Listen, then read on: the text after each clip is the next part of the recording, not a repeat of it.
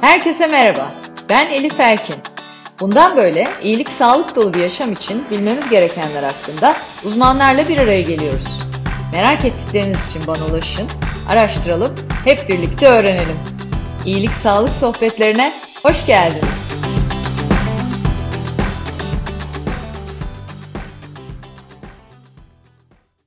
İyilik Sağlık Sohbetleri'nin yeni bölümüyle karşınızdayım. Bu bölümde konuğum sevgili arkadaşım, marka stratejisti, veri analisti, araştırmacı, konuşmacı, yazar Akan Abdullah. Sevgili şey. Akan, evet İyilik Sağlık Sohbetlerine hoş geldin. Günaydın, hoş bulduk Elif. Seni tabii ki tanıyanlar çok, dinleyenler arasında ama bir kısaca ben yine de tanıtmak istiyorum. 20 yılı aşan reklam pazarlama stratejileri, marka yönetimi ve pazar araştırma iş deneyimine sahip olan Akan Abdullah, 1978'in Aralık ayında Makedonya'nın Üsküp şehrinde dünyaya geldi. Bu arada kitabını okumayanlar için Mutlaka e, okumalarını tavsiye ederim. Çünkü yaşadığı çocukluğu, o dönem, o dönemle birlikte ülke, konjonktür her şeyi gerçekten böyle öre öre çok güzel anlattığı bir e, kitap.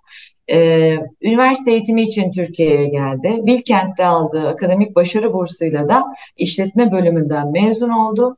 E, ardından burslu olarak Case Western Reserve University, Weatherland School of Management'tan MBA derecesini aldı. Millward Brown'da araştırma direktörlüğü yaptı. 2003 yılında Amerika'dan Türkiye'ye dönüş yaparak iş hayatına başladı ve Future Bright Research kurdu. Ee, o research gruba dönüştü değil mi? Küçük şirket Evet. gruba dönüştü. Bugün şirketler grubu olarak 750'den fazla küresel ve yerel markaya hizmet veren birkaç ülk- ülkedeki ofisleriyle faaliyet gösteren 35'in üstünde ülkede projeler yöneten bir veri grubu Future Bright. Ben de çok çalıştım hani e, bulunduğum kurumlarda.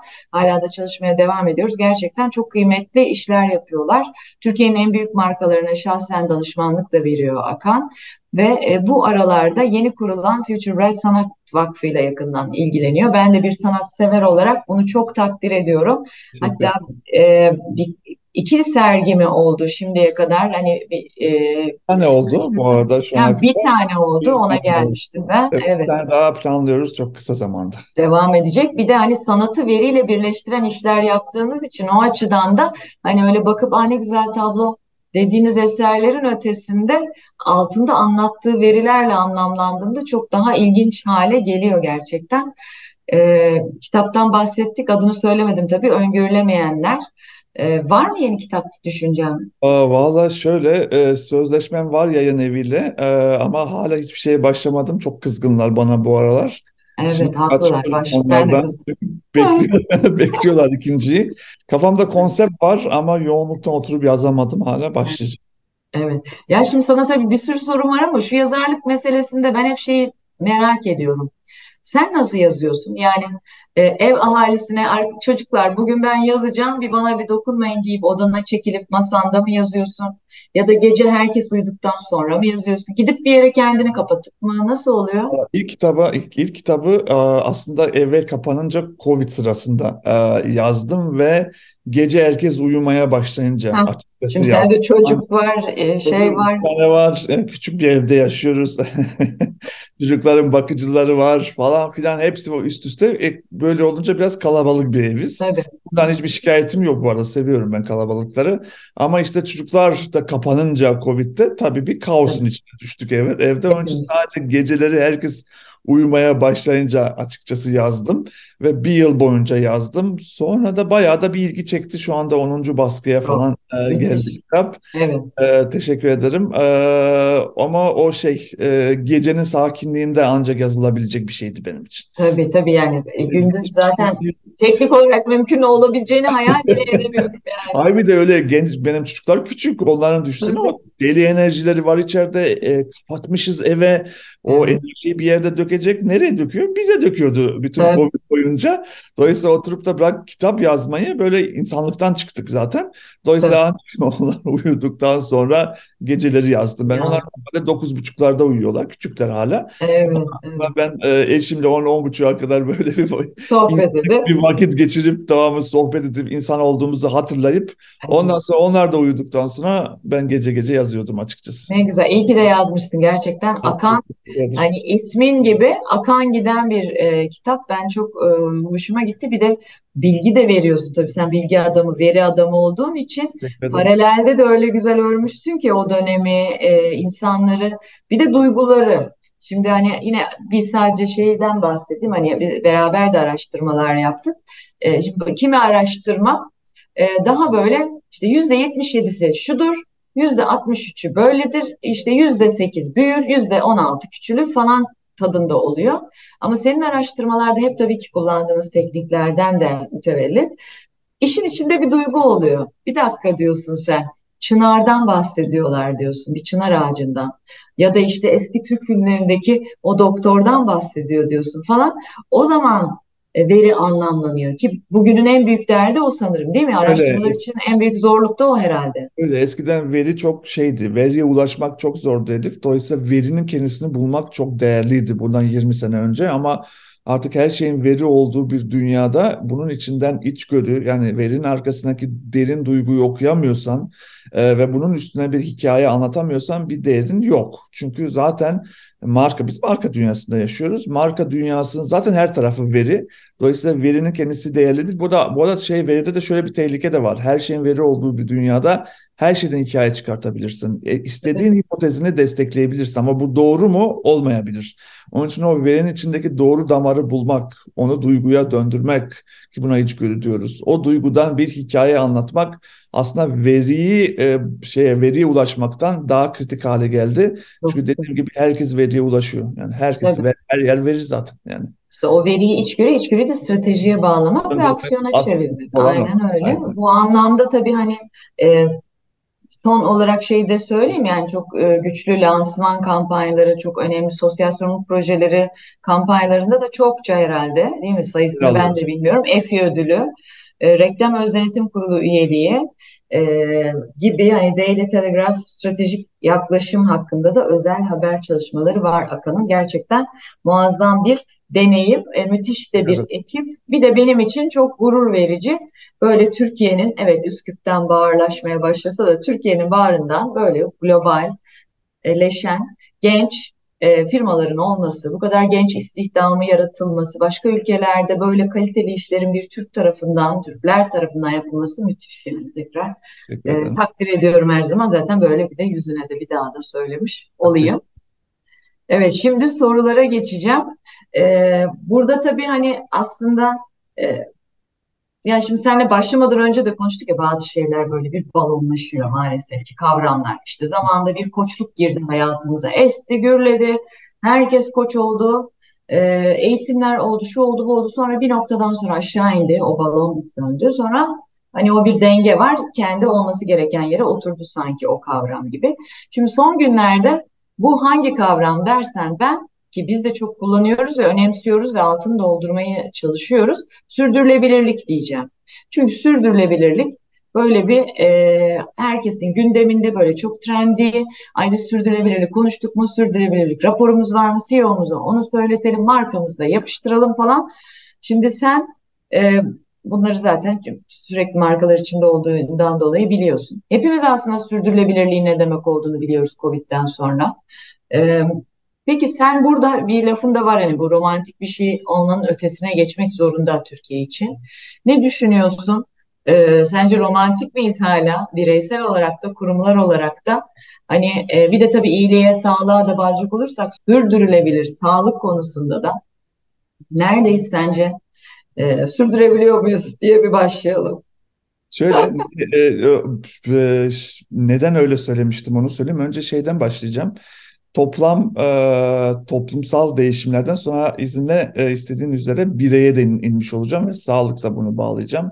Peki bu romantizm işine ben aslında e, biz bir zamanlar hatta bana sorarsan şu anda bile e, romantizm ya, yapanlar var. Bu da rom, daha açık konuşalım. Romantizm sürdürülebilir sadece bir iletişim malzemesi olan gören çok marka var. Yani gerçekten sürdürülebilirliği yapmayan ama ben romantizmi anlatırken onu değil aslında e, Covid öncesi dönemi anlatmaya çalışıyordum. Şunu diyordum, e, Covid öncesi de sürdürülebilirlik işi 15-20 yıldır sürdürülebilirlik konuşan bazı markalar var. Çok azlar. Türkiye'de çoğunlukla global markalar. 15 yıl önce de sürdürülebilirlik diyorlardı bu arada Elif.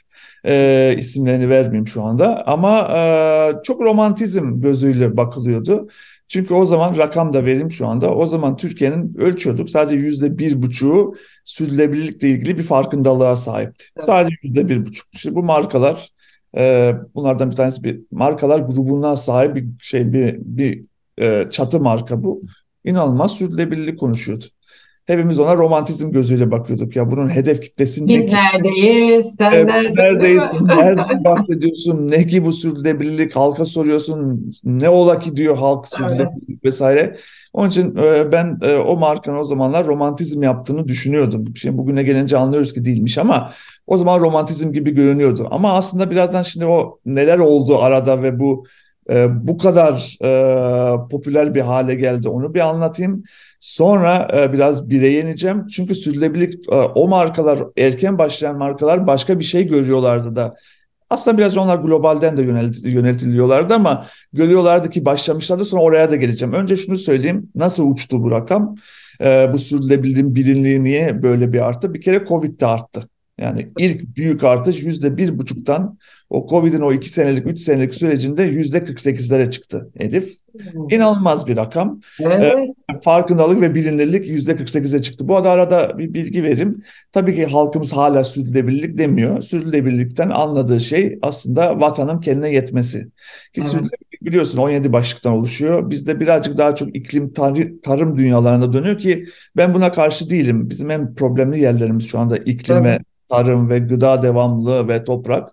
Onun için orada anlamalarına ben hiçbir itirazım yok. Tabii ki sürdürülebilirlik çok daha büyük bir tema. Peki nasıl bu Covid sırasında biz uyandık? Ee, şeyi gördük, Avrupa'yı gördük. Hatırlarsın o zaman işte İtalya'da şeyler yetmedi, hastaneler yetmedi, insanlara yasaklar yetmedi, e, insanlar öldüler. Sonra İspanya'da aynısı oldu, sonra Fransa'da oldu. Dolayısıyla bizim bu çok hayranlık duyduğumuz e, Avrupa evet. Avrupa Birliği'nde olan şeyler bizi böyle bir uyandırdı. Bizim çok biliyorsun hala gerçi öyle. Çok ithalat odaklı, çok tüketim odaklı, üretmeyen, aslında üretmediğini tüketen bir topluluğuz. O zaman daha da çoktuk. Şu anda birazcık ekonomik sebeplerden dolayı da birazcık bazı şeyler zamanla normalleşecek gibi görünüyor ama orada öyleyken bir anda dedik ki ya bir dakika biz kendimizin e, kendi kendimize yetmeyen ki bu arada tamamıyla kendine yeten bir toplum yok ama kendi kendimize yetmeyen burada sürekli gücünü kaybeden ama sürekli tüketen bir toplumuz ve vatanımızın kendine yetmesi konusunu biz unuttuk. Dolayısıyla vatanı kendi bu arada seviyorum. Bu halkımızın basit e, olarak algılaması ayağı yere basıyor ya Elif. Yani sürdürülebilirlik aslında vatanın kendine yetmesidir diyor. Çok ayağı yere basan bir tema. Burada yüzde 48'lere çıktı. Bu inanılmaz bir tansiyondu. Bu böyle olunca bütün markalar böyle bir aman Allah'ım burada çok ciddi bir bilinirlik artışı var. Bu arada şey demiyorum. Çok anlıyorlar, tamamıyla anlıyorlar bu temayı demiyorum ama bir yerinden tutuyor. Bilinirlik artık var halkta. Tam böyle markalar Covid'den sonra herkes sürdürülebilirliğe dönerken sonra son e, bu sene yaşanan depremle birlikte yüzde 77'lere vurdu. Yani çünkü depremde bambaşka şeyler yaşadık. Yani e, e, işin e, iç, sonuçta depremde bir doğa olayı, depremde bir iklim olayı. Yani e, nerelere binalar yapacaksın, nerelere yerleşeceksin vesaire. Dolayısıyla bu da önemli bir sürdürülebilirlik meselesi ve bir anda konu yüzde yetmişlere çıktı. Şimdi herkes bunu görüyor. Buradaki Hı. yüksek trendi. Dolayısıyla herkes bu trendin üzerine atlıyor. Ama mesele şu, bu bir trendten çok öte bir şey. Onun için e, şuna çok dikkat ediyor olmamız gerekiyor. Bu bir iletişim malzemesi değil. Bu Kesinlikle. gerçekten ciddiye almamız gereken bir mesele. Ama gelelim şimdi temele. Hani az önce dedim ya 20 yıl önce de yapanlar vardı vesaire. Evet. Orada ne oluyordu? Asıl sürdürülebilirlik e, konusuna biz ne zaman atlamalıydık? Ne oldu da bizim çok sürdürülebilirlik konusunda e, konuşmamız gereken bir döneme girmiştik? Aslında ne bu e, deprem ne bu andan önceki Covid çok daha öncesinde başladı Türkiye'nin sürdürülebilirlik sorunları. Türkiye'nin Ozon mu? Şimdi birazdan şey iç göçü anlatacağım ama birazcık daha da bir yere götüreceğim e, ve şeyi anlatmaya çalışacağım. Yani sürdürülebilirliğin sadece iklim olmadığını ki sağlığa getireceğim. Sağlık sürdürülebilirliğini de konuşacağım ve bambaşka sürdürülebilirlik. Hatta Türkiye'nin gençlik sürdürülebilirliği, Türkiye'nin kültür sürdürülebilirliği hepsini şimdi açacağım. Türkiye'nin sürdürülebilirlik problemi düşündüğümüzden daha büyük. Nerede başlamalıydı Elif? Şunu söyleyeyim. Bizim e, ozon, bu arada iyi söyledin, dünyada öyle. Ama bizim için en büyük sürdürülebilirlik sorunu temelde temeli sorunlar aslında iç göç. Türkiye'de bayağı yıllardır devam eden, 30-40 yılda devam eden iç göç. Neyi değiştiriyor iç göç? Şu anda 3 tane mega şehrimiz var. Bu arada arada sırada şey diyorlar, ters göç de görüyorum ben. Ters göç oluyor arada sırada beyaz yakalarda vesairede biz de görüyoruz. Birazdan onu da anlatırım ama o, onun istatistiği hiçbir Oran çok az değil mi? Yani Beyaz, beyaz yaka dediğin zaten ne yapsa hepimizi bir yere götürsen e, atıyorum hepimizi çeşmeye yerleştirsen gene hiçbir şey değişmez. Çok küçüğüz çünkü. Peki ne oldu? E, önce anlatayım. E, iç göç e, ilk üç mega şehrimizi ortaya çıkardı. E, işte İstanbul, Ankara, İzmir ama iç göç durmadı.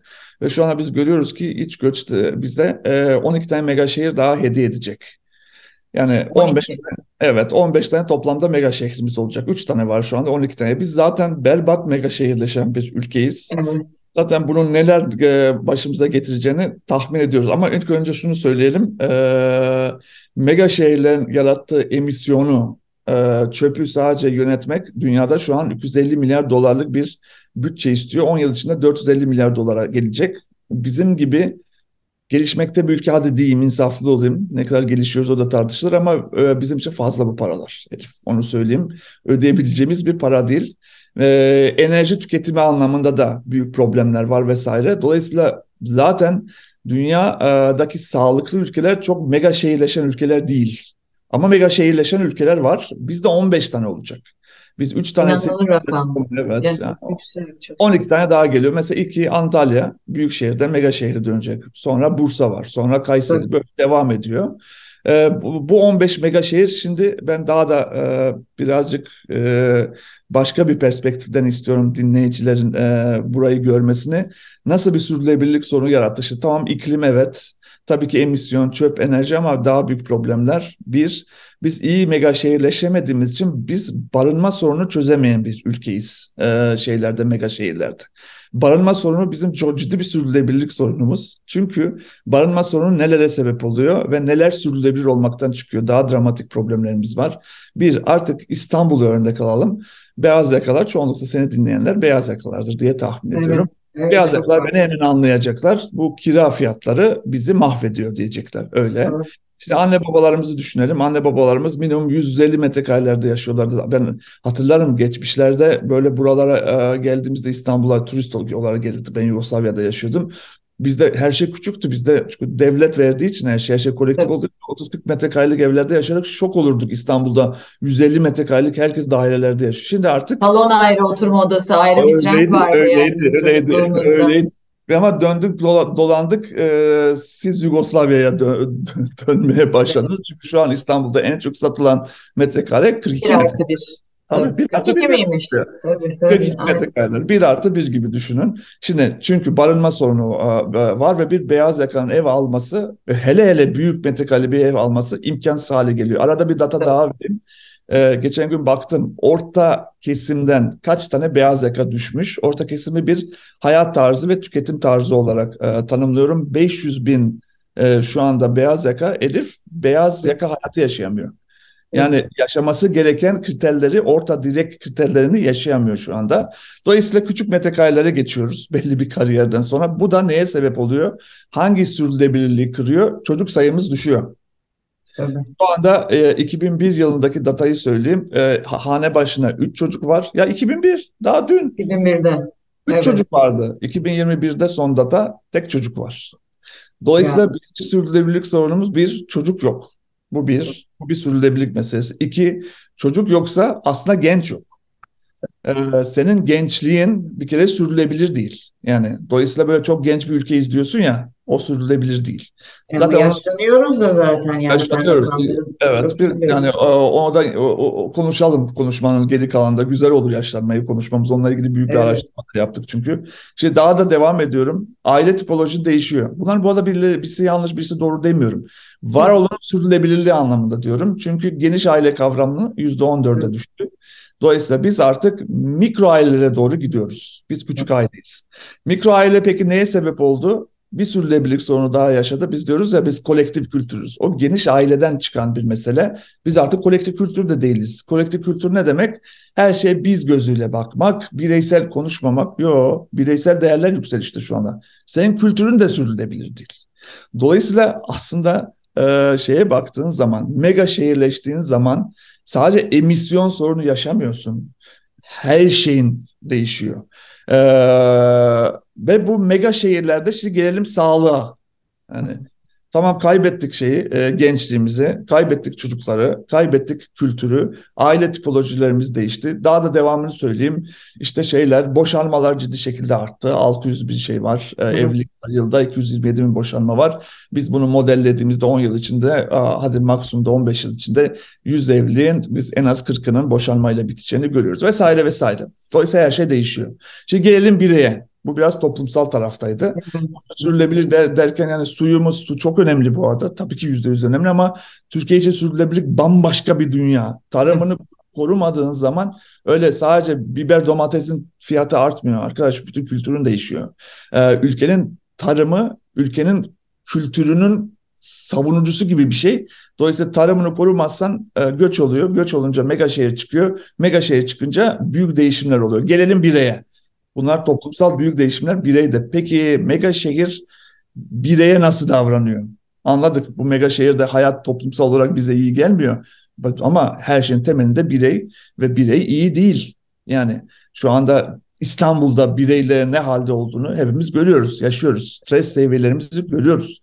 Yani şu anda Türkiye'nin yüzde 78'i e, mega şehirlerde, büyük şehirlerde yaşayanlar çok stresliyiz diyorlar hiç kimsenin şaşırmayacağı bir veri daha vereyim. Kadınlar bazında baktığımda %88'e çıkıyor. Dolayısıyla çok stresliyiz. Stres demek çok ciddi şekilde e, sağlıksız bir şey demek. Peki bu stres neye dönmüş durumda? Ciddi bir anksiyeteye dönmüş durumda. Yani bugün e, umarım anksiyeteyi de birazcık konuşuruz. Ama e, şunu görüyoruz, antidepresana dönen rakamlara bakıyoruz. Antidepresan son 5 e, yılda 12 milyon kutu yıllıktan 60 milyon kutuya döndü Elif. Yani biz bir antidepresan ülkesiyiz. Yani evet. e, açık konuşalım antidepresan turizmimiz de var.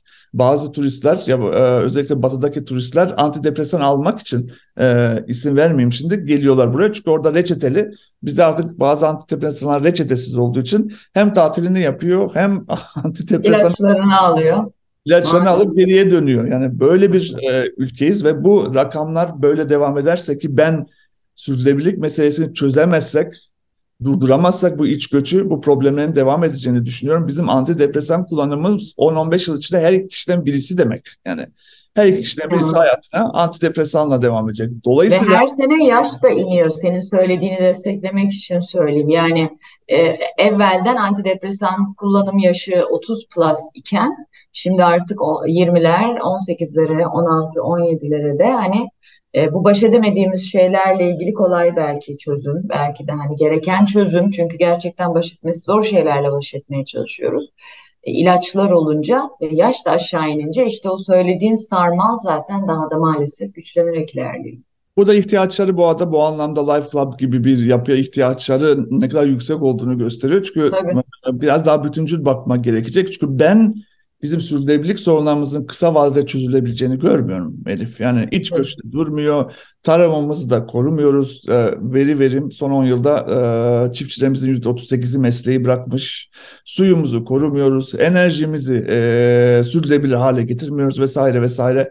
Tüm bunları bir araya getirince o zaman şöyle söyleyeyim biz bir kendilerini insanların nasıl tanımladıklarını sorduğumuzda şunu görmüştük. Bizim bir e, şeyimiz var, bir metodolojimiz var. Aslında insanlar kendileriyle ilgili resimler getiriyorlar Ve biz son yıllarda sürekli yetişkinlerin çocuk fotoğrafları getirdiğini hep gördük Elif. E, ne kadar e, çocuk gibi regresif davranış gösteriyoruz. Yani eskiden en son iyi hissettiğimiz şeyin dönemin fotoğrafını getiriyoruz Tabii. çocukken. Tabii. Dolayısıyla diyorum ki ben Türkiye aslında e, masa altına gizlenmiş, e, paralize olmuş, e, yetişkinliği kaldıramayan yetişkinlerin ülkesi. Onun için sürdürülebilirlik biraz daha geniş perspektifte baktığımızda bambaşka sonuçlar yaratıyor. Evet şu anda Türkiye iklim konuşuyor. Ben ona varım, iklim konuşalım. E, çünkü tabii ki temelinde o var ama e, bizim sürdürülebilirlik problemlerimiz bir iklim meselesini çoktan aşmış gibi görünüyor açıkçası. Vallahi müthiş e, özetledin ve hani aslında gelişimiyle birlikte de her şeyi taşları böyle yerli yerine oturttun. Gerçekten öyle. E, ben tabii işin hani bir, bir şekilde o umudumu kırmak ve hani hiç istemediğim için beni biliyorsun e, çok şükür buna şükür ya Rabbim tarafımı hep canlı tutmaya o çocuk tarafı benim belki de o çalışıyorum. Hep iyi şeyleri yani firmalar, markalar tarafından yapılan, devletin yapması gereken, bireyler olarak bizim yapmamız gereken hani bir tarafı beni rahatsız ediyor o balonun, o greenwashing hikayesinin yani e, gerçekten diyorum ki yani artık bu kadar da değil orada üç tane proje falan. Bu değil yani olay bambaşka yerde. Ama bir tarafta niye umutluyum? Bizim çocuklarımız bunun içine doğdu. Mahvettiğimiz bir dünyayı da çözmek zorunda bıraktığımız için ya çözecek olanlar da onlar biz hallettik. Onlar çözümle uğraşacak. E, çok duyarlı görüyorum gençliği o anlamda. Öyle. Hani e, iş hayatında çalışacağı firmayı seçerken de bağlıyor. Vallahi soruyor. Değil mi? Anlamlandırıyor hep işte bu purpose da şimdi yakında o, o da bir e, balon haline getirilir ama çok kıymetli bulduğum bir şey. Yani sen bir şirkette varsan sen senin kendi hayat anlamınla o şirketin varoluş nedeni Değerleri nasıl birleşiyor? değerleri örtüşüyor mu hikayesi. Çocuklarımız, gençlerimiz bunu arıyorlar. Ee, umuyorum ki e, bu herkesi biraz daha biraz daha hizaya sokacak. Biraz daha ölçerek, biçerek işte karbon emisyonu bir tarafa. Şöyle projeler duyuyorum mesela çok hoşuma gidiyor. Şimdi sen yani aslında konuşacak o kadar çok konu var ki gerçekten de neresine dokunsak e, ayrı. Şimdi üniversite gençliğimiz var evde oturan. Öyle. Üniversite mezunu işsizlerimiz sebil. Öte yanda gerçekten iş yapacak teknik bir sürü açığımız var değil mi? Yani mesela şöyle projeler yapıyorlar şimdi. Yani gitme şu üniversiteye, meslek lisesine gel bak ben seni yetiştireyim bir meslek sahibi ol. Ee, diyen e, markalar mesela ben çok takdir ediyorum. Ve şunu anlatıyorlar. Biz bir de bunun için aileyi ikna etmeye çalışıyoruz. Çünkü aile diyor ki yok bizim çocuk üniversite mezunu olsun. Ya bir dakika öyle bir dönemdeyiz ki senin çocuk üniversite mezunu olsa da iş bulamayacak yani. Evet. Depresyona girecek. İşte o antidepresan loop'una o da girecek. O yüzden sürdürülebilirlik, sürdürülebilir sağlık için de dediğin en önemli koşullardan biri zihin sağlığı. Ben tabii şimdi böyle podcastler yapa yapa çok uzmanla görüşüyorum ve alakalı alakasız diye düşüneceğin o kadar çok fiziksel hastalık, stresle, e, ruh sağlığı durumuyla ilgili ki yani dermatoloji yani ürtikerinden tut da kaşıntından e, bilmem neden kansere varırcasına. E, sen o tarafta zihnini rahatlatamazken e, tabii ki bedenini sağlığını koruman da çok zorlaşıyor. O yüzden sürdürülebilirlik için el ele kol kola bir şekilde e, yapmamız gerekenleri yapacağız.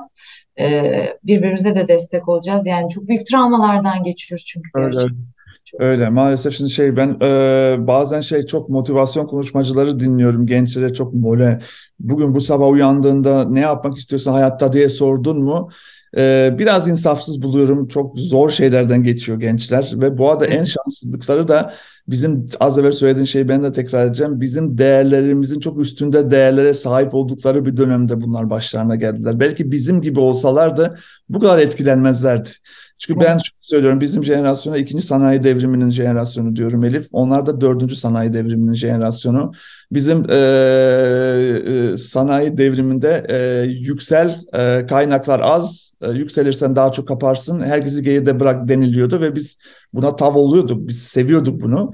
E, dördüncü sanayi devriminde ben eşitler arasında birinci sanayi devriminin ürünleri olarak söylüyorum. E, e, belli başlı şeylerde, basiclerde hepimiz eşit olmalıyız. Ama tabii ki benim birinci olduğum bir yeteneğim var. Onda görülmesini istiyorum diyorlar. Bambaşka değerlerle yaklaşıyorlar. Bunun için az evvel söylediğin şeyler oluyor. Şirketlere geldiklerinde şey soruyorlar. Değerlerine, sosyal sorumluluk projelerine ben de buna katılacak mıyım? Ya sen onu daha işe almamışsın iş görüşmesinde. Tabii. Bunu senden talep ediyor ve ne güzel ki talep ediyor. Yani Tabii. o da seni sorguluyor. Yani o da seninle çalışıp çalışmayacağına karar vermeye çalışıyor. Ee, ama işte şanssızlıkları şu.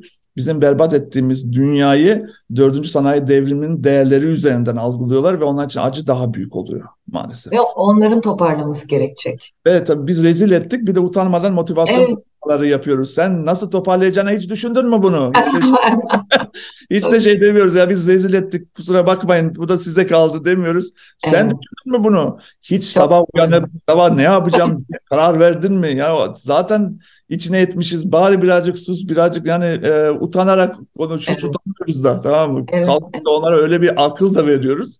Ama e, biz ettik onlar toparlayacaklar Toparlayacak. şey. Toparlayacaklar. Yani toparlayacaklar. Ben de inanıyorum hani bir sürü Z e, hem ile birlikte çalışan hem evde Z'si olan biri olarak e, çünkü yani bir şeyler yapmazsak zaten sürdüremeyeceğiz yani. Nokta net. Evet, Artık evet. hani bu e, görülen bir şey.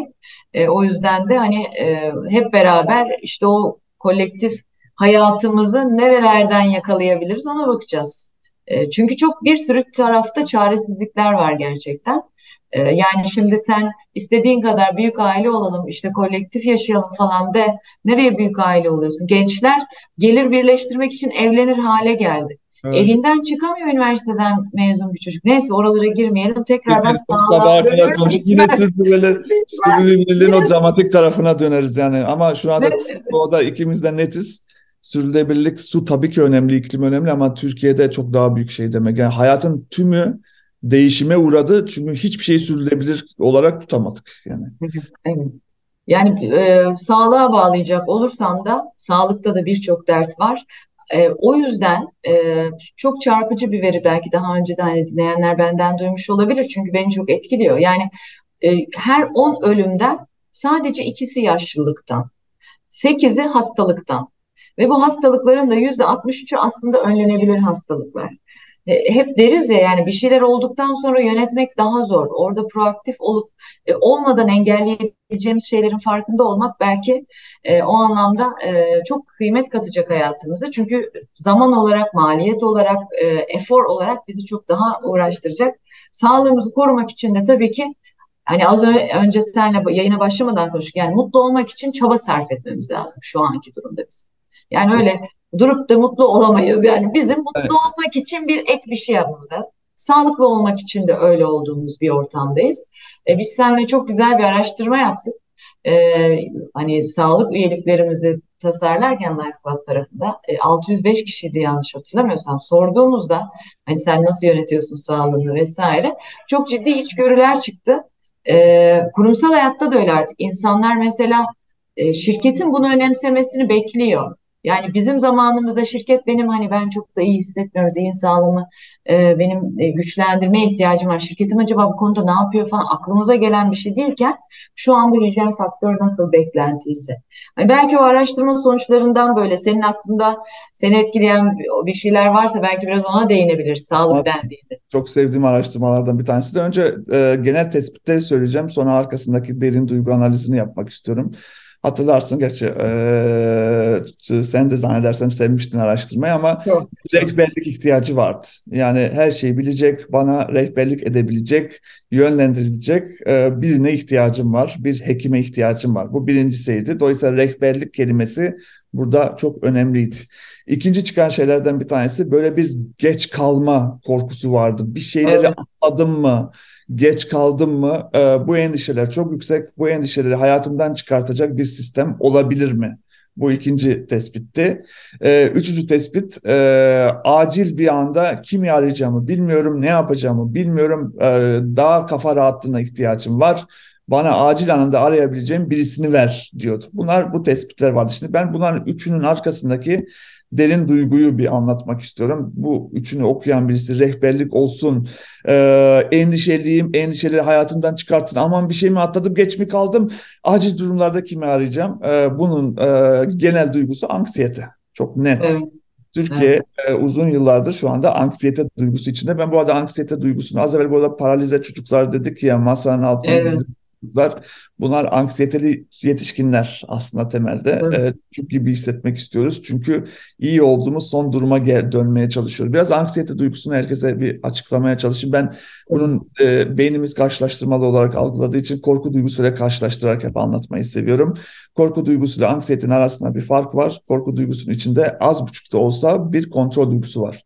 Neyden korkacağını bilirsen Elif e, korkuyorsun. Artık neyden korkacağını dahi bilmiyorsan artık anksiyetenin içine düşmüş durumdasın. Türkiye artık korkuyor ama neyden korkacağını dahi bilmediği için tamamıyla bir kaygı duygusunun içinde. Peki kaygı duygusunun iç, yani kaygı duygusunun özelliği şu. Şimdi e, korkmak ve korkacağını bildiğin şeyden korkmanın içinde dedim ya biraz kontrol duygusu var. Onun için korkma duygusu evet. aslında anksiyeteden iyi. Demek ki bütün olay kontrol duygusunda. Yani onun için şeyi söylüyor. Yani bana rehberlik edecek biri yok mu? Bir şeyi atladım mı? Geç mi kaldım falan diyor. Aslında tümüyle kontrolü kaybetmiş koca bir ülke var. Sağlıkta da, hayatın her aşamasında da ve bizden aslında temelde istediği duygu güven duygusu. Onun için ihtiyaç var. Bir güven, bir alanı yaratmak istiyor kendisine. Çünkü gerçek hayatta, günlük hayatında birçok konuda güven anlamında geriye gittiğini görüyor. Yaratamıyor çünkü. Ve bu güven, ana güven duygusunun aslında altında iki tane alt duygu var. Bir tanesi az evvel söylediğim gibi kontrol duygusu ki bu evet.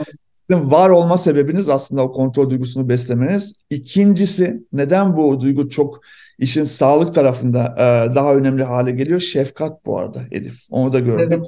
Yani evet. biz görüyoruz ki bir kontrolü geriye almak istiyor ama bu aralar e, hayatın ona çok şefkatli davranmadığını hissediyor. Dolayısıyla e, için sağlıkta, için sizde bu motivasyon uçuyor. Çünkü evet. verdiğiniz ürün aynı zamanda çok şefkatli bir ürün. Ama bu arada daha da şefkatli herkesin hale getirmesi gerekiyor. Çünkü zaten şunu da görüyoruz. Deneyimle ilgili beklentiler de uçuyor Elif. Evet, evet. Bu anlamda sizi kullandığı zaman o şefkat dediğimiz şey eşittir deneyim yani. Sizin işte e, bütün o bütüncül ürünlerinizde yaşadığı deneyimin sonunda bana çok şefkatli davrandılar e, denmesini istiyor. Bir de bu bütüncül kelimesini sen e, bu konuşmaya evet. başladın böyle çok e, anlattın. Bir de bütüncül olması gerekiyor. Yani e, olay sadece fiziksel sağlık değil, ruhsal evet. sağlık, bütünsel olarak bu işe bakan bir platforma ihtiyacı var. En önemlisi e, bence Covid'den sonraki yükselen motivasyon artık sadece şey var olanı e, olduktan sonra çözmeye çalış değil, olabildiğince önleyici ol. Çünkü Covid'de neyi gördük? E, hastalansak bile hastaneye gidemiyoruz. Dolayısıyla var olanı çözmek bazen zaten altyapısı bizim şu anda bilinçaltımızda işlendiyor.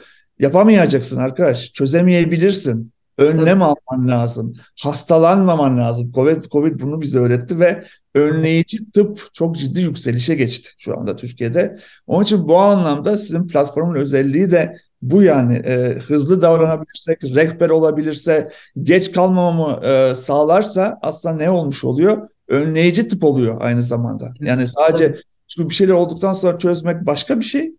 Bir şeylerin hiç olmamasını sağlamak başka bir şey. Onun için o araştırmada gördüğümüz şeylerden bir tanesi de önleyici dijital platformlara ihtiyaçları var. Bu anlamda sizin çok öneminiz yüksek gibi görünüyordu.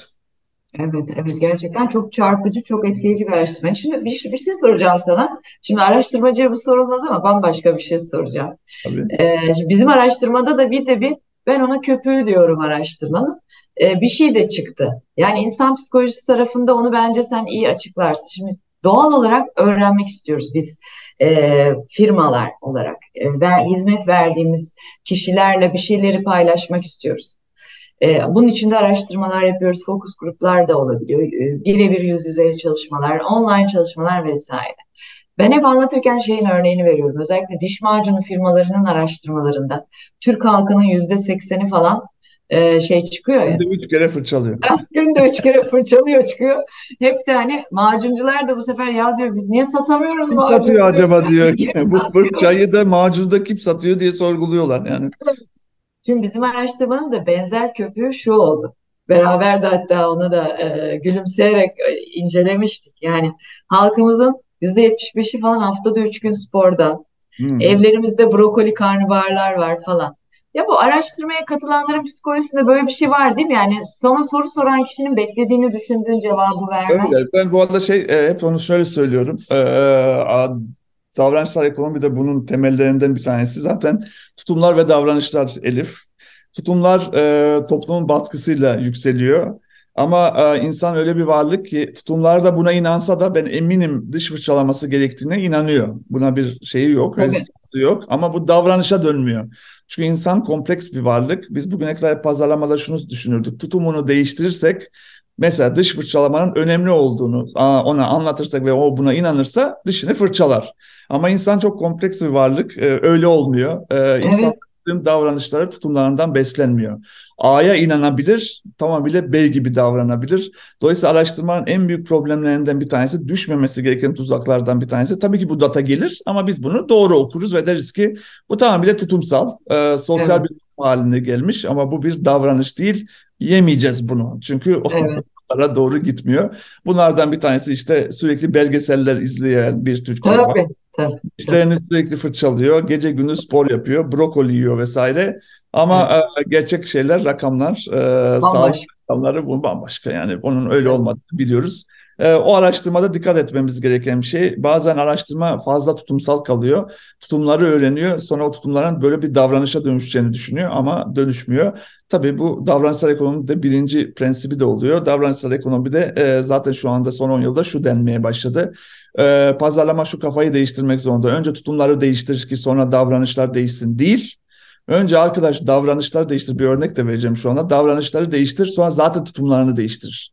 Biz hep tersten Tabii, gittik. Hep tutumlar, tabii, dış fırçalamanın önemini anlattık ki dış fırçalasın. Oysa ki o diyor ki dış fırçalamasını bir şekilde zorla zaten dış fırçalamanın önemli olduğunu görür. Bir örnek vereyim sana. Amerika'da bir şehir ciddi bir obezite sorunu var. Obezite ölümler sürekli yükseliyor. Sürekli tutumsal olarak iletişimler yapıyorlar. Diyorlar ki işte meyve sebze tüketmek önemlidir. Meyve sebze tüketmek önemlidir. Hiç meyve sebze tüketimi artmıyor şehirde. Şu anda e, farkına varıyorlar ki davranış değiştirmek zorundalar. Sonra bakıyorlar bir davranışsal veriye şunu görüyorlar. Süpermarketlerde o arabalar, market arabaları vardı ya ön kısmı böyle kapalı bir ön kısım vardır. Böyle ayrı bir ön kısım. Şunu fark ediyorlar ki oradaki o şehrin e, vatandaşları o kutucuk kadar meyve sebze alıp orayı dolduruyorlar. Bir davranış kodlamışlar. Arabanın öndeki o market arabasının öndeki o bölüm kadar meyve sebze dolduruyorlar. Sonra neye karar veriyorlar? Yani diyorlar ki o kutucuğu e, büyütelim diyor. İki katına çıkartıyorlar ve e, tüketici alıştığı için davranışsal olarak kodlandığı için orayı doldurmaya ona da meyve sebzeyi artırıyorlar ve e, şehrin meyve sebze tüketimi arttığı için sağlık skorları da düzelmeye başlıyor. Dolayısıyla önce davranışı nasıl değiştireceğini bul ki tutum değişsin. A, araştırmalarda onun için tutumsal veri çok çıkar. E, yemeyiz yani öyle Evet, söyleyeyim. evet. E, Yemememiz lazım. Benim hayatımdaki en büyük başarısızlık hikayemdir. Yedim ben bir kere. Bir, bir ilaçta o zaman ilaç sektöründeyim. Ee, lansmanı yapacağımız bir ilaçla ilgili bir araştırma yaptık. Focus gruplar ayrı yaptık. Ee, herkes diyor ki çocuklarla ilgili bir ilaç diyeyim hani çok da deşifre etmeyeyim kendimi daha da fazla. Herkes diyor ki aman işte bu ilaç da yediğine içtiğine karıştırılan bir ilaç çocuğun hı. tamam mı? Sütüne de katar şimdi. Bir anne için, e, baba için en büyük sorunlardan biri nedir? Çocuk hastayken ilacını almasını sağlamak, tam almasını sağlamak falan. Bu araştırmada da herkes bize dedi ki ay müthiş, tadı da ne kadar güzel, işte yoğurda da kat çok iyi, süte de kat şöyle de iyi. Ben bunu çok sevdim, hepsini bilmem falan filan. İlk sene tabii böyle de anlatıyoruz biz e, doktorlara da ilacı e, falan filan. Doktorlar da benimsedi. Güçlü bir ilaç. Yani etkili bir ilaç kesinlikle. Ve biz bu ilacı tanıtırken ki e, şeyimiz, stratejimizi de kolay tüketilebilir olması üstüne konumlandırdığımız için doktor da hastasını anlatırken böyle yönlendirdi. Bla bla. Birinci yılın sonunda biz roket bir e, başarı elde ettik. İkinci yıl dibe çöküp ilacı e, piyasadan çektik. Çünkü ilk alana herkese gazı veriyorsun şöyle kolay böyle bilmem ne. Bırakma sebebi de aynı sebep oldu. Ay ben bunu çocuğa içiremiyorum. Yoğurdun tamamını bitiremiyor. Sütten soğudu çocuğum sizin ilaç yüzünden. Falan filan falan filan. Bir daha aman doktor bana o ilacı sakın yazma Verme. noktasında bitti yani düşün. Aynen. Şimdi sen tabii davranışsal ekonomi uzmanı olarak hani deneyim tasarımında da çokça tecrüben var. Nasıl görüyorsun hani genel anlamda firmalar, markalar tarafında? Çünkü ömür uzuyor. 79'a gidiyor. Geldi. Belki daha da uzayacak. Tabii ki biliyoruz ki 58'den sonrası da sağlıksız e, ya da daha az sağlıklı. E, yaşlanıyoruz da bir yandan. E, ama iyi de yaşlanmak istiyoruz. Yani uzun yaşamak evet sağlıklı olsun ama anılarımız olsun, anlarımız olsun. Yani genel anlamda bu uzayan ömrü de göz önüne aldığında sen davranış değişiklikleriyle ilgili neler görüyorsun? Yani tüketici alışkanlıklarıyla ilgili böyle ne sinyalleri almaya başladın? Senin çünkü acayip de bir burnun var biliyoruz. Biz yaşlayan, şimdi yaşlanan Türkiye çok e, öne, biz onunla ilgili büyük bir araştırma da yaptık bu arada. Yaşlanma evet. zaten konuya da yaşlanmayla başladık hatırlarsan çocuk sayısı evet genç sayısı düşünce zaten evet. ülke yaşlanıyor. Dolayısıyla ülke yaşlanıyor. Aa, aa, sen güzel bir iki veri verdin az önce. Türkiye 80 yaşına kadar ortalamada yaşıyor şu anda. Bu arada dünya ortalamasının üstüne çıktık. Bu da bir iç göçün e, belki de tek pozitif tarafı. Çünkü büyük şehirlerde, mega şehirlerde gelişmiş sağlık sistemi iç göçen insanların daha çok yaşamasını sağlıyor. Bu güzel taraf. Aa. Ama bir şey daha söyledin. Evet ama bir şey daha söyledin. 58 yaşına kadar iyi yaşıyoruz. Dolayısıyla yaşam süremiz artıyor ama iyi yaşam süremiz hiç artmıyor. Orada fixlendik. 58'den sonra yaşıyor muyuz, yaşamıyor muyuz belli değil. Şimdi bu yaşlanma meselesine birazcık e, açmak istiyorum. E, bir kere e, e, bir şeyi anlatalım. E, gerçekten artık genç kim? 80 yaşına kadar yaşıyorsan genç kim? Orta yaş kim? Yani öncelikle bir herkesi bir rahatlatmak istiyorum. 80 yaşına kadar yaşıyorsak çok genç dediğimiz kitle 38 yaşına kadar Elif. Yani artık 38 yaşına kadar çok gençsin.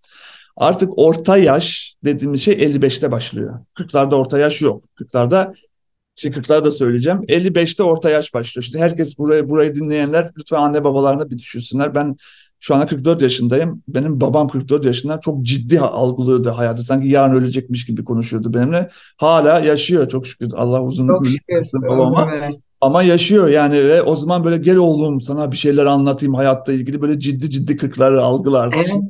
Daha yaşlı mı hissediyorlardı Hakan? Öyle, öyle bir araştırma var mı? Değil mi? Öyle, Çünkü öyle. bana da daha yaşlı geliyordu o çocuk öyle, yani 40 yaşındaki. kadar yaşıyordu. Biz 80'e çıktık yarın 90'a çıkacağız. Dolayısıyla bizim 40'larımız onların 40'ları değil. Hatta evet. şey bile e, pazarlama dünyasına ya da marka dünyasına baktığında eskiden CEO'lar 40'larda başlardı. Şimdi CEO'luk 50'lerde başlıyor. 50'lerden sonra e, hayatımızın en verimli bölümü başlıyor. Biz 40'larda en verimli şey kısmını yaşadık. Şimdi 50'lerde çünkü atladı. E, dolayısıyla orta yaşı bir tanımladık. 55'te orta yaş başlıyor. Aslında yaş aldım dediğin süre 65'te başlıyor. Dolayısıyla Türkiye'nin gerçek yaşlılığı dediğimiz kısım 65'te. Peki o zaman şöyle bir soru çıkıyor önümüze. 38 ile 55 arası olan yaş ne? Bu yaş aslında ne genç ne de orta yaş. Zaten önce kafası bu anlamda yaş anlamında en karışık olan burası. Çünkü gerçekten karışık. Yani çünkü yaşlı da hissetmiyoruz kendimizi. Çok genç de hissetmiyoruz kendimizi vesaire. Hiç anne babalarımıza benzemiyoruz. Çocuklarımızla olan ilişkimiz de anne babalarımızın bizimle kurduğu ilişkiye hiç benzemiyor. Evet. Dolayısıyla biz buraya bir isim koyma ihtiyacı duyduk. Biz buna tecrübeli gençlik dedik. Dolayısıyla ya, yeni bir durum var. Çok tecrübeli bir gençlik var burada. Ne tam orta yaş ne tam çok genç gibi hissediyor kendisi. Bir tecrübeden geçmiş bir gençlik.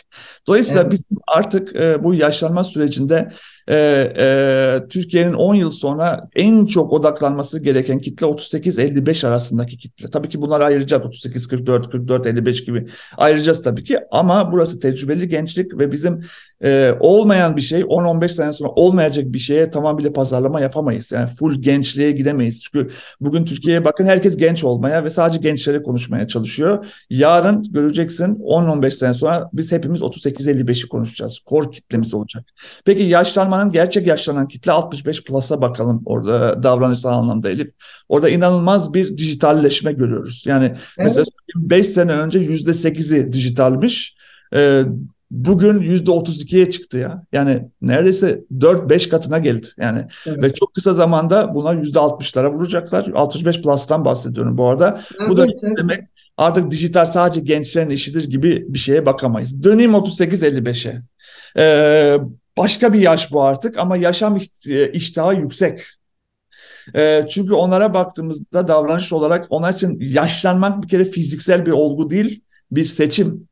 Yani hmm. biz kitlemiz kabul edersen ve seçersen yaşlanırsın. ama istemezsen ve reddedersen yavaşlatabilirsin ve yaşlanması silah olarak görüyor. Yani belli başlı silahlarım var. İstersem yaşlanmam. Dolayısıyla onun için fiziksel bir olgu değil bir seçim. Ve bu yolculukta en önemli silah aslında kendime iyi bakabilme seçeneğim. Bu seçeneğim kelimesi çok önemli. Seçenek olarak görüyorum. Yani eskiden bizim anne babalarımız öyle görmüyorlardı ya. Biz ise bir seçenek olarak görüyoruz. Kendime iyi bakma bir seçenektir. Kendime iyi bakarsam da kendimi yaşlanmış gibi hissetmem. Çünkü yaşam iştahım çok yüksek olur. Dolayısıyla opsiyonlar var. Ki rakamlara baktık 38-55'te 10 kişiden 8'i sağlıklı yaşamak istediğini söylüyor. Yapamıyor onu söyleyeyim davranışta yok. Ama 10 kişiden 8'inin motivasyonda daha sağlıklı yaşama motivasyonu var. Dolayısıyla bir şeye de baktık. Hangi cümleden sonra hangi cümle diline girdikten sonra gerçekten yaşlanmış oluyorsun? Ben hayattan yoruldum dediğin anda yaşlanma başlıyor. Yani 38-55'te. Dolayısıyla hayattan yorulmanın e, bu arada hayatta yorulmak tabii ki sadece fiziksel yorulmaktan bahsetmiyoruz. Hayat, ki, tabii ki. Yoruculuğu bambaşka bir konu ama hayattan yorulmamak için e, ne yapabilirsin, hangi silahlarını kullanabilirsin önemli bir e, soru. Bir de şunu gördük, e, 38-55 şuna inanıyor, Covid'de inanılmaz derece inançları bu konuda artmış. Ne kadar e, anahtar, anahtar şu, ne kadar yeni rutinler, kendine edinirsen o kadar yaşlanmıyorsun. Evet, Sen rutinlere ihtiyacın var. Ciddi şekilde rutinlere ihtiyacın var. Ee, ama e, şimdi bu şu ana kadar pozitif tarafları söyledim. Şimdi negatif tarafını da söyleyeyim. Bizi en çok zorlayacak şey orta yaş ile ileri yaşın bağımlı oranında gitgide artış var sağlıkta. Yani bir e, ileri yaş hastaya bakmak zorunda olan bir orta yaşın sayısı ciddi şekilde artıyor ve burada denge bozuldu çünkü biz sağlıkçılarımızı kaybediyoruz ya batıya. Evet. Şu anda Tabii. doktorlarımızı kaybettik. Asıl bela hemşireleri de kaybetmeye başlayacağımız evet. zaman olacak. Başladı.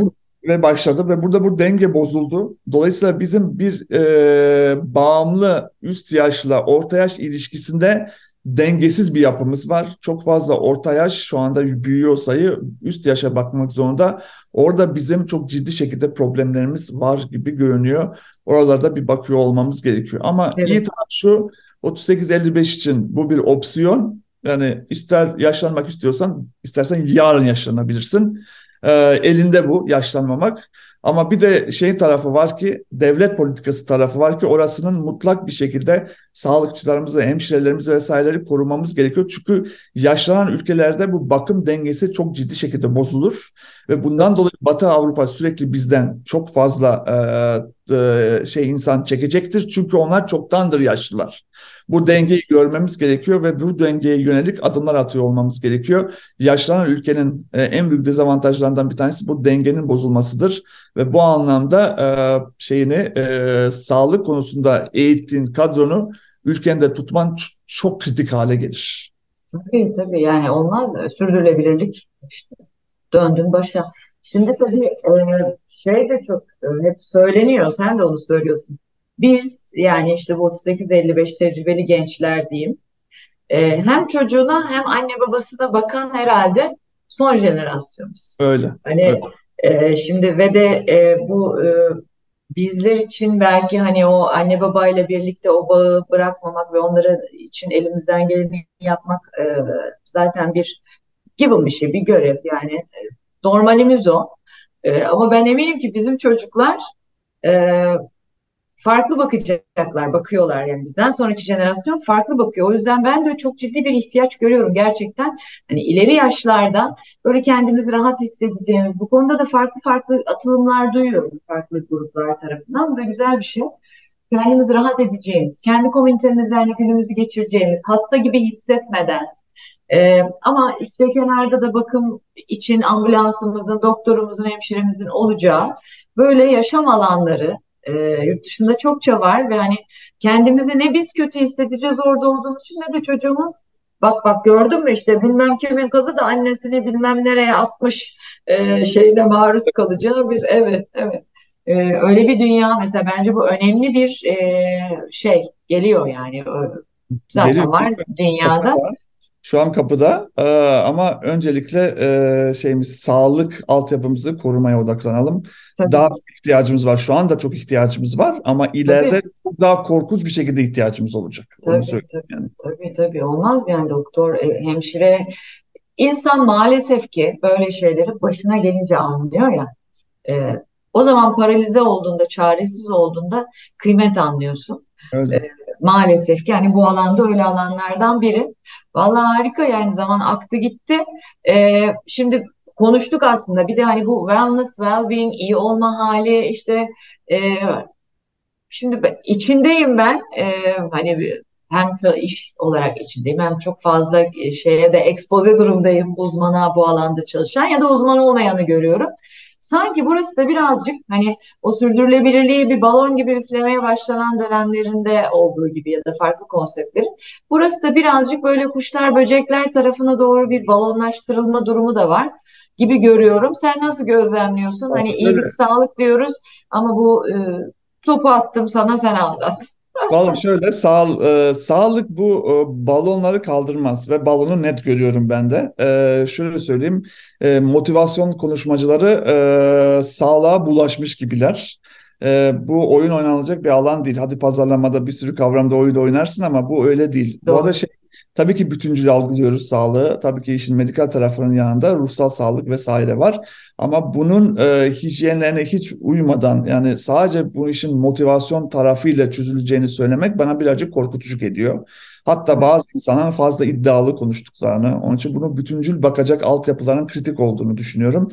Biraz evet şişen bir balon var ve bir yerde de etik sebeplerden dolayı da birilerinin durması gerektiğini düşünüyorum. evet. Hani her şeyin çözümü e, bilmem ne şeyini yaparsan çiçekler ve böceklere gelirsen ya da e, bu arada yanlış anlaşılmasın önemli buluyorum. Ama sürekli şükrederek de bir yere e, şükür dersen sürekli öyle dersen ruhsal, ruhsal olarak iyileşirsin. Bütün sağlık probleminin çözülür gibi bir şey yok tabii ki. Dolayısıyla e, ben e, sağlıkla o şey tarafının birleştiği, o bütüncül tarafın birleştiği bir platformun iyi şey yarayacağını yarayacağını düşünüyorum ama motivasyon konuşmacıların bu kadar buralara bulaşmış olmasını tehlikeli bulduğumu net olarak söylüyorum. Ya işte aslında az evvel söylediğim konu burada güven olmalı. Kaynaklar güvenilir olmalı. Yoksa Aynen öyle. insanları çok yanlış yerlere yönlendirebiliyor. Evet. Ee, ama güvenilir yani hepimizin bir destek almak ihtiyacı duyduğumuzda mutlaka e, güvenilir bu alanda uzman eğitimini almış yani iki kitap okuyarak e, video e, çekip anlatan değil de gerçekten uzmanlığını almış kişiler tarafından e, destek almamız. Her alanda sadece zihin sağlığı da değil. Hani çünkü ben mesela zamanında pilatese gidip sakatlanmışlığım var. Yani bir pilates salonuna giderek sakatlandım. Yani sağlığımızla ilgili her konuda e, beden sağlığı, işte fitness konusunda, beslenme konusunda, zihin sağlığımızla ilgili e, mutlaka hayatımıza dahil etmemiz lazım. O bütünsel olarak kendimize o şefkati gösterme ihtiyacımızın zirve yaptığı dönemdeyiz herhalde. Ben Yani şük Şöyle bir şey diyecektim. Mesela işte depresyon yani öyle her depresyon ciddi bir hastalık. Yani Tabii, dolayısıyla öyle bunu gayri ciddiye almak, her şeyin depresyonda aslında şey haliyle e, kendine depresyonda değilmişsin gibi ikna edersen olmazsın gibi yerler balon tabii ki. tabii, Dolayısıyla e, şeye benzemez pazarlamaya biz mesela herkes metaverse konuştu. Şimdi metaverse tutmadı. Herkes hayatına devam ediyor. Sağlıkta bir şey tutmayınca hayatına devam edemeyen birileri oluyor. Aynen. balona birazcık dikkat etmek gerekiyor. Etmek lazım. Peki süper. Bunu da altını çizmiş olalım. Peki son soruyu herkese soruyorum. Ee, herkesinden de tüyoları alıyorum. Senin iyilik sağlık rutinin ne Akan? Son dönemde sen de daha da sağlıklı bir yaşama doğru hani e, yöneldin diye ben şahsen de gözlemliyorum. Hani o çok yoğun çalıştığın için o dönemde sanki önceliğin daha gerideydi gibi hissediyordum. Öyle. Yani açık konuşalım kilom çoktu. Kilo biraz ama, ama hala rutinlerimi, spor rutinlerime oturtamadım ama işte şekeri, karbonhidratları vesaireleri ciddi şekilde azalttım. Ee, evet, onu söyleyebilirim. Birazcık da şimdi yavaş yavaş spora dönmem gerektiğini söyleyeyim. O kadar rutinlerim iyi değil ama en azından eskiye göre çok kötü değilim Elif. Ee, evet, evet. ben ciddi şekilde dikkat etmeye başladım bu aralar. Beslenme rutinin önemli ön- artık yani zaten oturdu görüyoruz birkaç yıldır da o çok kıymetli bir şey gerçekten çünkü metabolik olarak diğer organları çok net etkileyen bir Çok. durum Ee, sağlıksız beslenme onu görmüş olduk. E, onun dışında var mı böyle iyiliğin sağlığın için rutinlerin? Sporu hayatına katacaksın diye anlıyorum daha fazla. Böyle şunu yaptık şirketimizde bir sürü rutin ekledik. Yani şirketi tümüyle online'a dönüştürdük. İnsanların Evet, terk etmesine izin verdik. S- e, bir araya geldiğimiz cuma partilerimiz var, eğlence taraflarımız var evet, ama bunların hiçbirisi yetmiyor Elif, onu söyleyeyim. evet, Biz de daha büyük resimler, daha fazla neler yapabiliriz diye düşünüyoruz. Şimdi bu rutinler içinde ben de varım tabii ki şirketin rutinleri içinde. Ama tabii. birazcık daha çok eğlenceye ve böyle bir stres atmaya yönelik adımlar atıyoruz. Ama e, yeterli olduğunu düşünmüyorum açıkçası. Evet, evet. Kendimize şefkat göstermeye devam edeceğiz yani Evet, yapacak bir daha, şey yok. bu, bu sonsuz bir yolculuk. Her Evet, gün yeni bir şeyin peşine koşacağız. Yapacak bir şey yok. Aynen öyle. İyi ki geldin. Ee, aktı için. gitti. Yine gel. Daha seninle çok e, uzun sohbetlerimiz olur, oluyor da zaten. Ee, çok teşekkür ediyorum iyilik sağlık sohbetlerine Ben geldiğin de çok için. teşekkür ederim davet ettiğiniz için. Görüşmek üzere.